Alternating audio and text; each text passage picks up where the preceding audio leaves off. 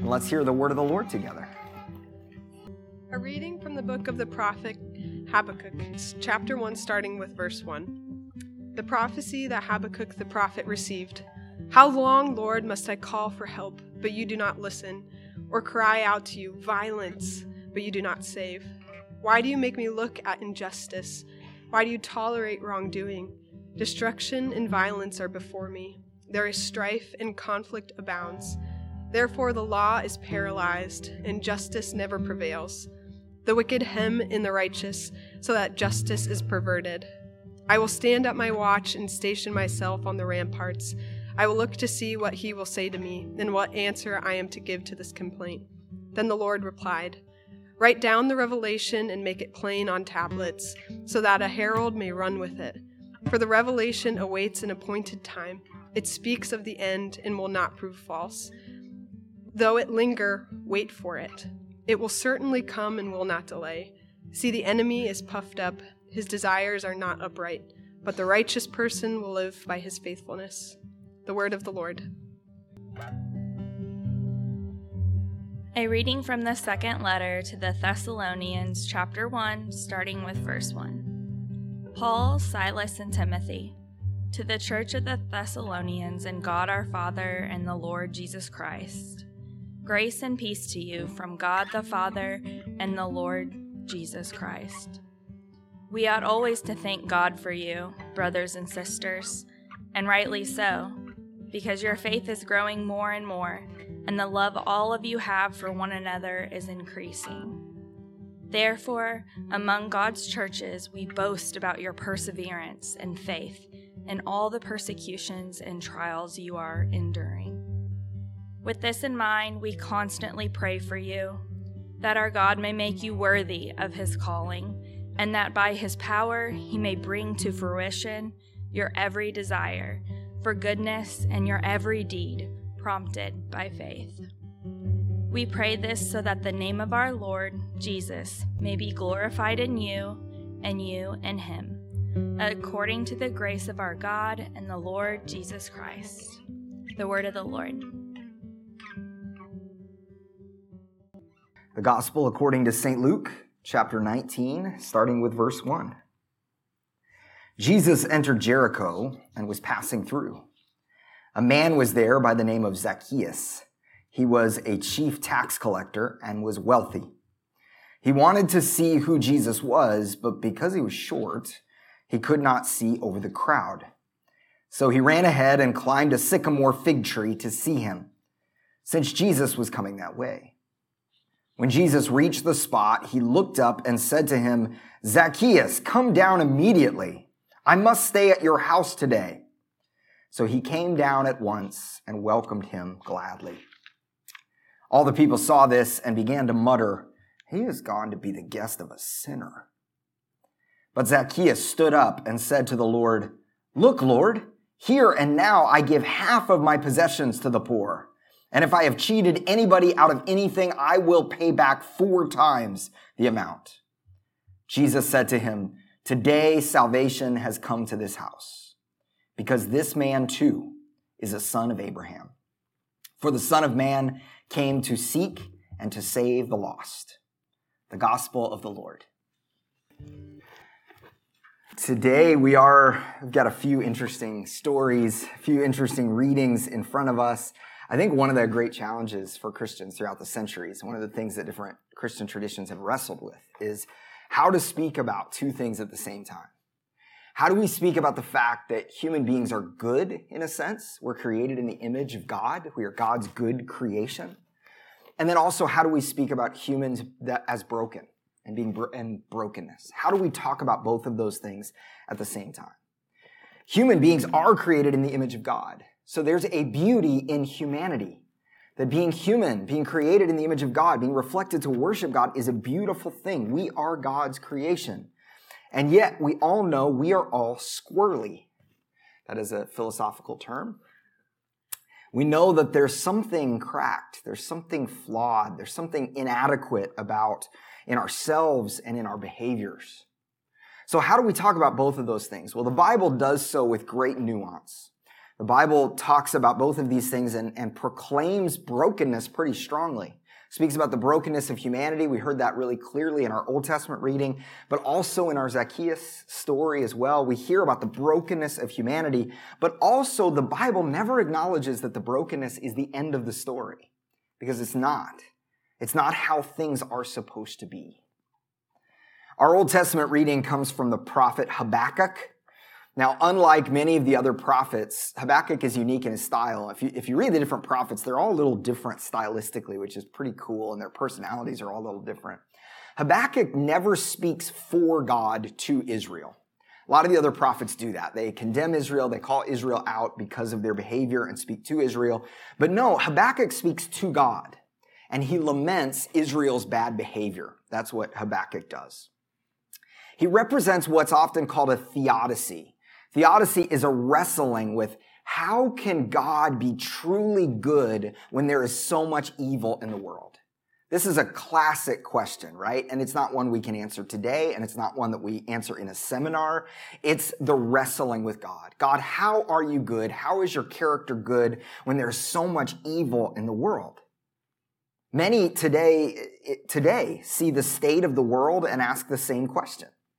And then what's tough is many then look at the church, God's people, and say, how can God be loving if his people often do this stuff? They're squirrely, right? Habakkuk tells God that there's violence and injustice throughout Judah. He says the wicked hem in the righteous, the Torah, the law is violated, there's conflict everywhere. And the implicit question is, God, will you do anything? Why won't you do anything about this? Well, then in the discourse, which we're not given all of this today in our lectionary reading, but in the discourse, God responds saying that he's gonna, he sees all that's going on in Israel. And he's raising up the Babylonians, a wicked people, to bring, to bring judgment on the people of Israel. That's how he's going to deal with it. Well, Habakkuk, as you can imagine, doesn't like that answer. says no, because that solution is even worse than the problem. The cure is worse than the disease. Why? Because the Babylonians are evil. Everything they do is exploitative and treacherous. Why would you use them to bring about your judgment? So he says, God, are you not of old? In other words, are you not from the beginning? Are you not eternal? The Babylonian God is false and is just a projection and is nothing. But I thought your roots, God, ran deeper because you go back to the beginning. Just as God is from the beginning, so God will never die. So we see this. Aren't you from old? Aren't you rooted? You're more rooted than all the gods that we can create and the God that the Babylonians have created.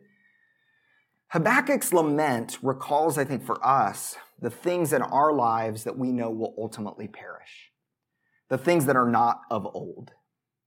So just like the Babylonian God was just a projection of their own violent aims, just something they had created so we too often give power to those things that are just projections of our own broken desires.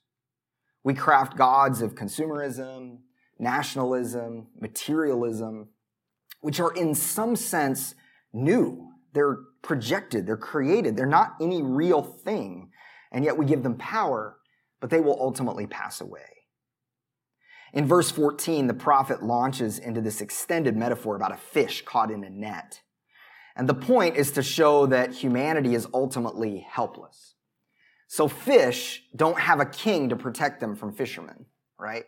They're, they're just out there. They don't have anybody, that any system they've created. There's no structure to kind of protect them or protect their rights or anything like that. And so in that way, it seems like they're different from human beings because they're kind of on their own. But we have kings and we have rulers and we have systems and structures we've created.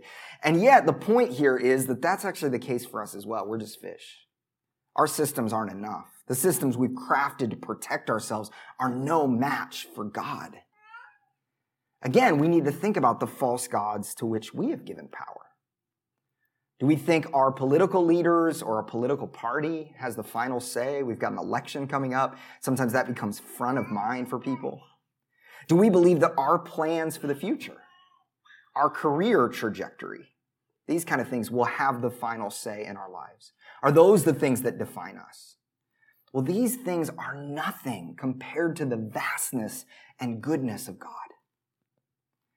And then in continuing the metaphor on fish, Habakkuk says that the wicked foe, Babylon, treats people like fish.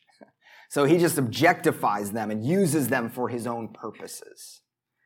Unfortunately, this is often how our world operates. The German Jewish phil- uh, philosopher uh, Martin Buber, who lived in 1878 to 1965, he he explores the relationships between persons and how these relationships work. He says there's kind of two type or three types of relationships. Okay, there's the the first relationship is an I-it relationship, and it's not a relationship at all. It's just objectification.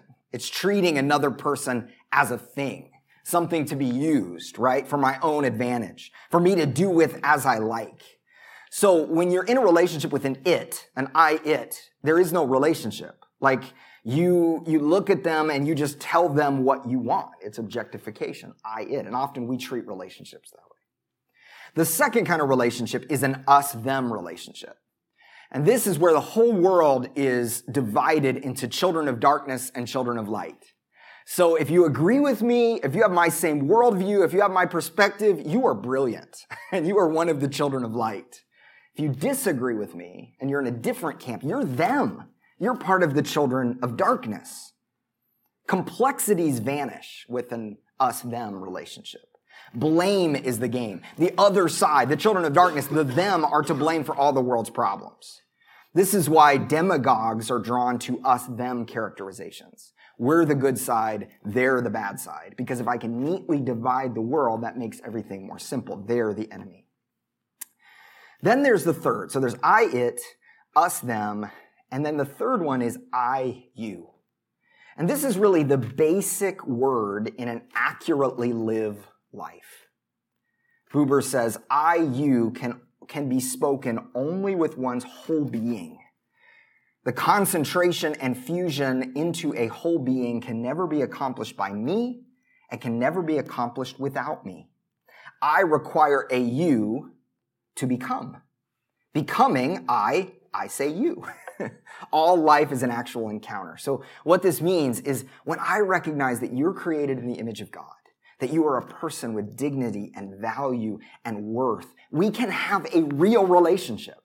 Not an us them relationship, not an I it relationship. We can have a real relationship. Well, the temptation throughout history is always to objectify the other, the I it, or to other the other, us them. So throughout history, we're always tempted to look at other people either as objects or as the other side.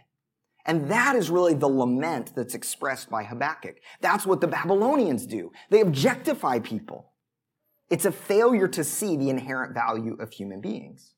Because Babylon objectifies others, Habakkuk is bothered by God's answer. God, how are you going to use Babylon to bring about justice? They're awful. So he says, I'm going to stand like a watchman of the night to see what God says when he comes in the morning.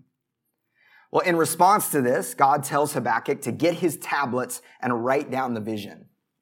Christian leadership loves this verse, like talking about Christian leadership uh, books and things like that.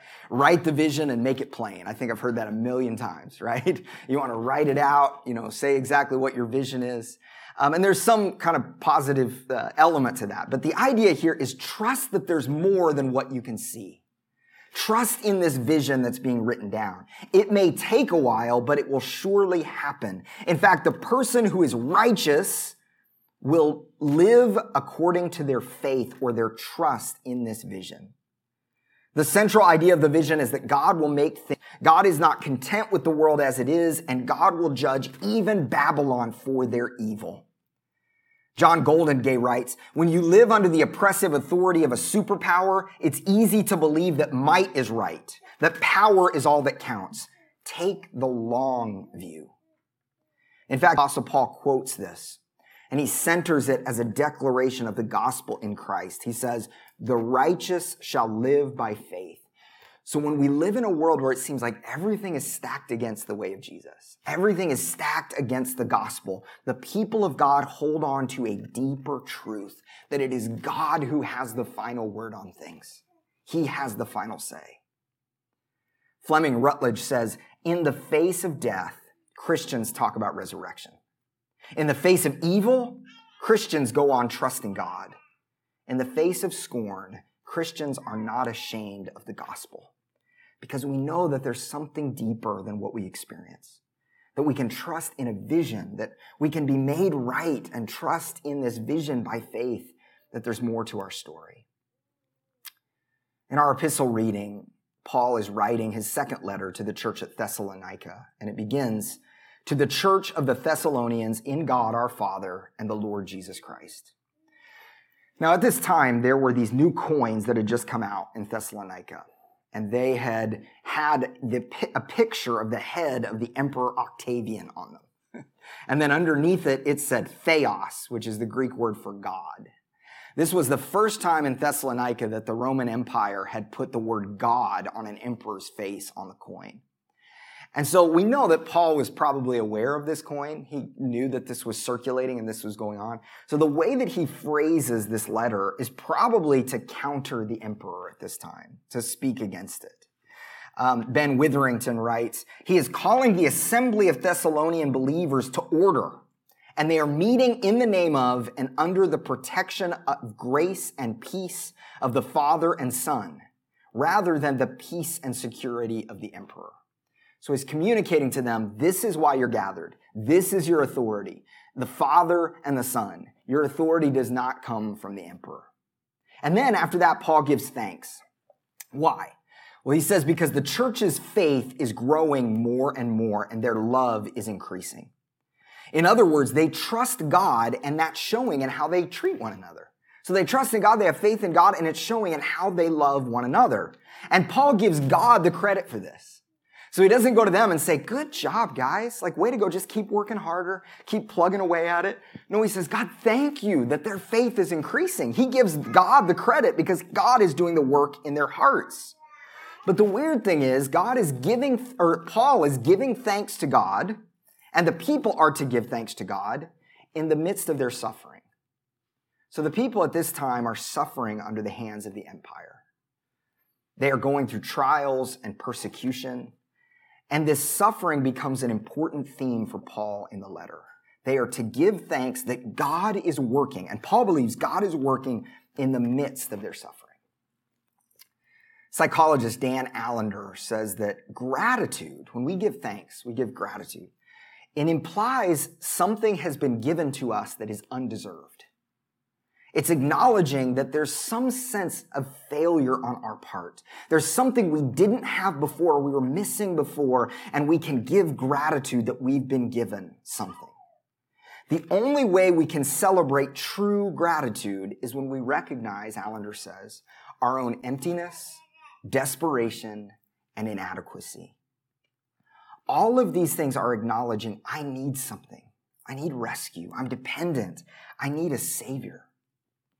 Now, there's a difference, Allender says, between blessings, gifts that are the product of hard work or our condition, and things that are genuinely undeserved. The good news of the gospel is that it is undeserved. We cannot achieve our own redemption. Now, as Westerners, we often think about the things that we can do. We often think all of our life is somehow in our control. That if I can do enough or work hard enough or get the conditions quite right, I can make whatever happen that I want to happen. But then we lose control. Situations happen where that myth or that illusion of control is shattered. Trauma creates a context for this inner sense of feeling desperate and inadequate. We reach those moments where we go, I just can't do it anymore. I don't have the resources or capacity to make it through this. In the midst of trauma, we experience the brokenness within us, the places where we need help, where we can't fix it. Well, in this reading, Paul has recognized his own weakness, and he's acknowledged that elsewhere.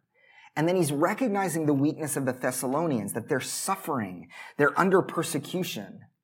And this allows Paul to know the, there's fruit that's been produced in their life. There's goodness of faith and hope. And that's just the gift of grace. It's undeserved.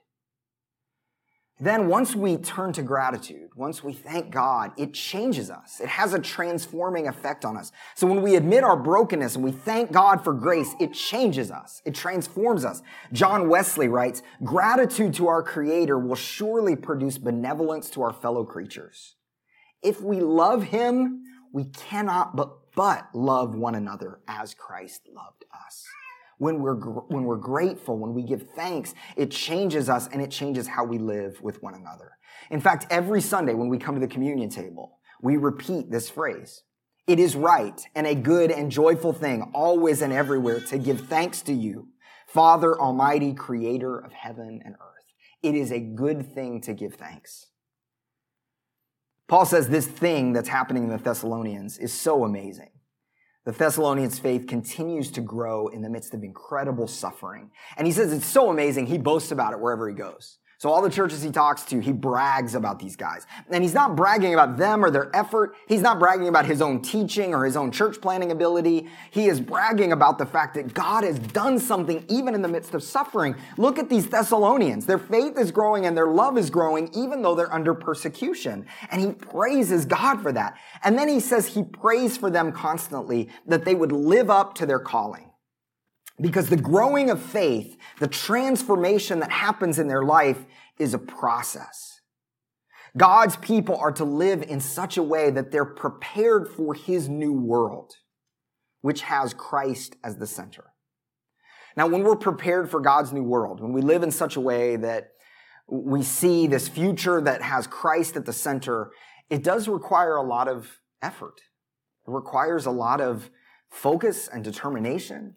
It requires centering ourselves on Christ, but it's never undergirded by willpower. It's undergirded by the grace of God.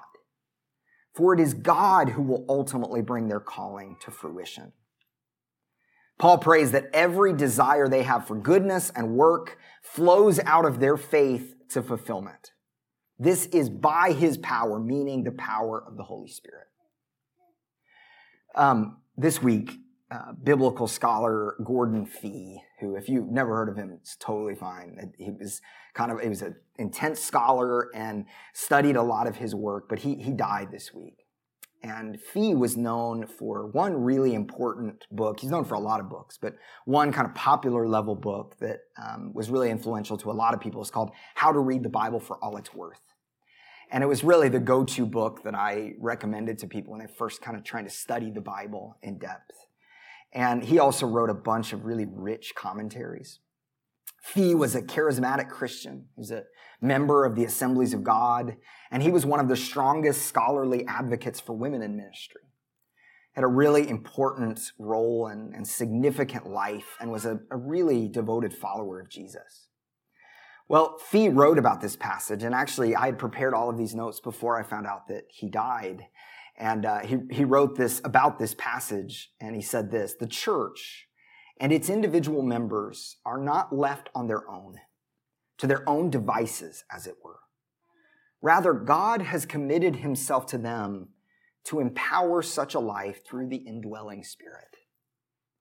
So we're not alone in this life. The Christian faith is not just a bunch of ethics where we go, yeah, we, we want to do the right things. We, it is ethics. It does involve ethics for sure. But it's not only ethics because we're not doing this by ourselves. It's not just a list of right things that we're supposed to do. We have the Holy Spirit in us, empowering us and shaping us to be the people of God and to live His new world here and now. Our gospel reading is I would say it's fun. um, the um, we don't get to say that about all of our gospel readings, but uh, uh, Lucy this morning she looked over at the coloring sheets and saw that it was Zacchaeus. You know the story of Zacchaeus. She said, "Is this our story for today?" And I said, "Yes, it is." She said, "Yes." Well, kids love this story of Zacchaeus, right? And there's a reason for that. It provides us with rich and colorful imagery. There's a little man who climbs up a tree. He's little, like many kids are little. He climbs trees, like many children like to climb trees. If you ever grew up in church, you know this story. Do you remember the song? Does anybody know the song? Zacchaeus was a wee little man, and a wee little man was he. Okay, anyway. Well, in this story, Luke, the author, wants us to see that Jesus brings transformation. He brings a new life altogether. So even though for us, this story might even seem cute, right?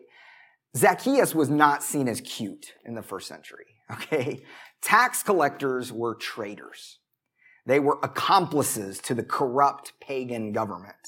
They were traitors to their people. They were often known for collecting more than what was required in order to line their pockets. And then we're told Zacchaeus was a chief tax collector. So he not only earned extra money himself from t- collecting taxes, he earned even more money from those who worked under him. So it was like a pyramid scheme kind of thing going on where he's getting so much extra stuff lining his pockets. Well, on top of this, Luke tells us that Zacchaeus was wealthy or rich which for us, we kind of go, okay, that's a, a, fact in the story. For Luke, that's a bad word.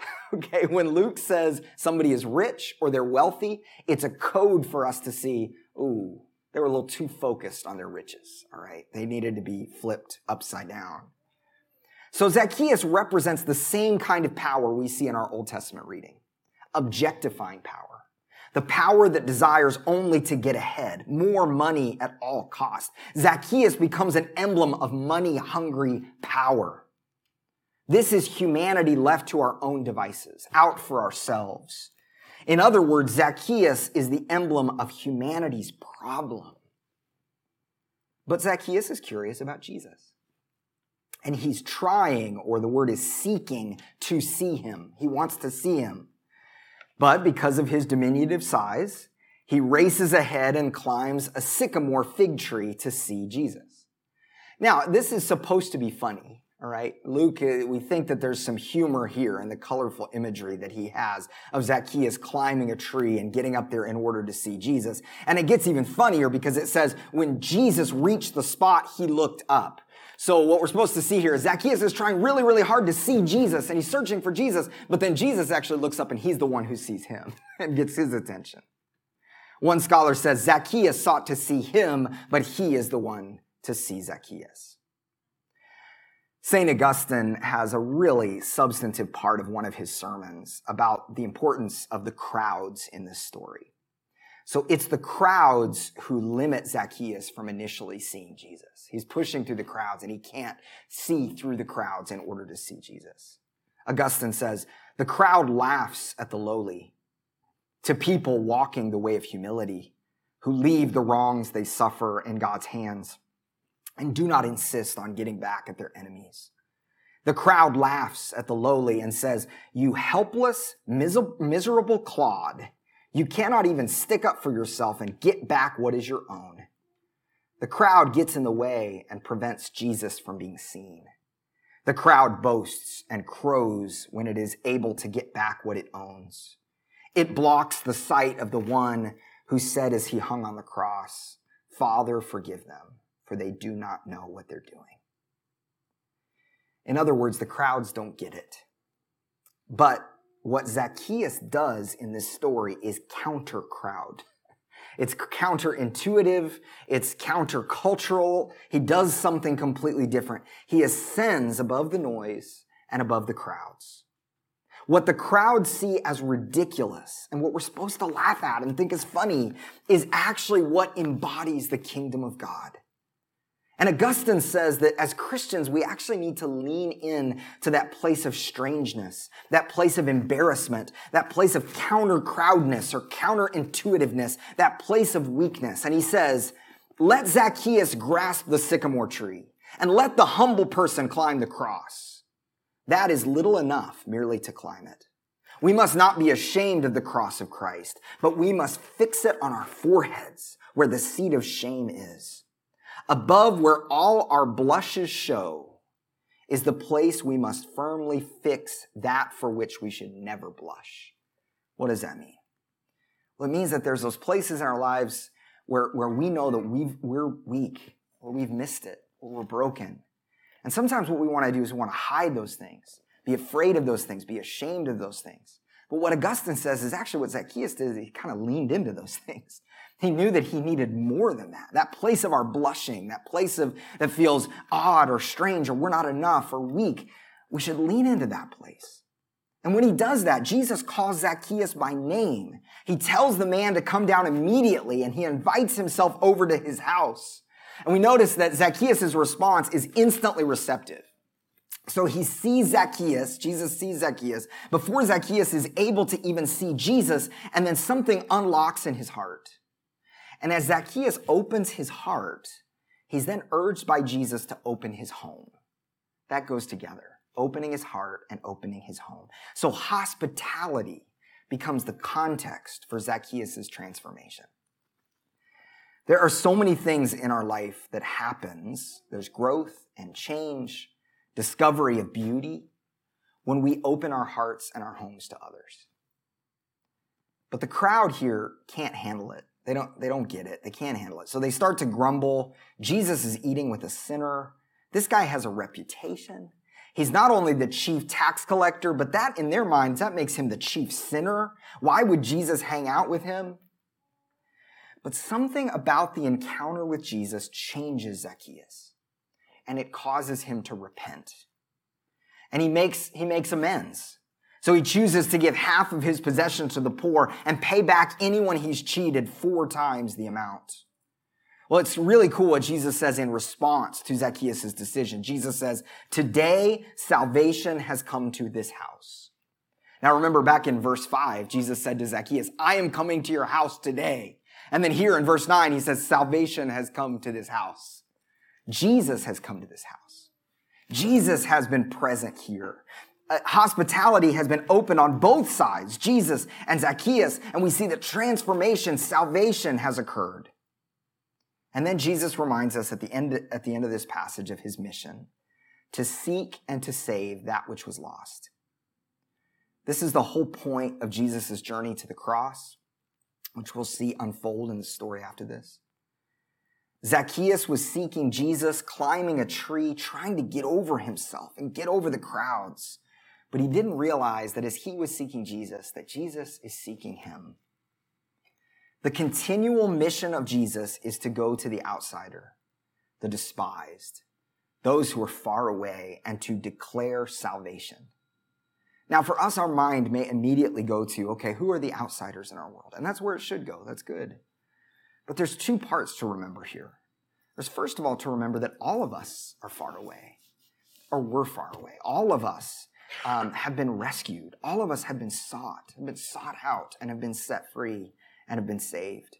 And as we do that, we're able to go, there's nobody too far away for this. There's nobody too far away for the kingdom of God. On the cross, Jesus goes to the place of the criminal and ultimately to the place of ultimate lostness, death itself, in order to seek and to save. The main question for us today is do we believe this kind of transformation is possible? in our lives, maybe we have parts of us that we go, gosh, that just isn't right. That's not how it's supposed to be. Do we believe that, that we're embraced just as we are? And do we believe that healing and transformation is possible? Do we believe that transformation is possible for the world? Gosh, we live in such a cynical world right now, don't we? Where it's just so common and popular, to just kind of laugh everything off. Nothing matters. Ha ha ha ha ha. Do we believe that this transformation is really possible? The kingdom of God is, God is actually at work in our midst. Do we believe this transformation is possible for our neighbor? The person at the cubicle next to us, the person who gets all the eye rolls. Do we believe that that is possible? Does our belief cause us to shout along with Habakkuk, How long, O Lord, will you let this happen? Does it lead us to acknowledge our dependence and to gratitude? And does it lead us to hospitality? In the midst of oppressive empires and false narratives that promise peace and prosperity, God is at work.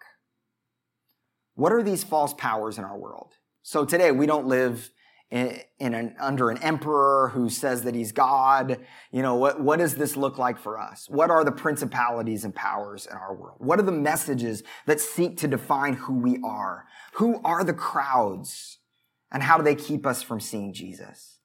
What about Jesus is so counterintuitive? Well, when we believe the crowds, when we ultimately think it's us to, up to us, our stature, our money, our reputation, if the world works like that, the journey to the cross makes no sense. For that matter, loving your enemies makes no sense. Turning the other cheek makes no sense. Forgiving, none of that makes any sense. Zacchaeus is not transformed because he looked really hard for Jesus and he found him. No, Jesus found Zacchaeus.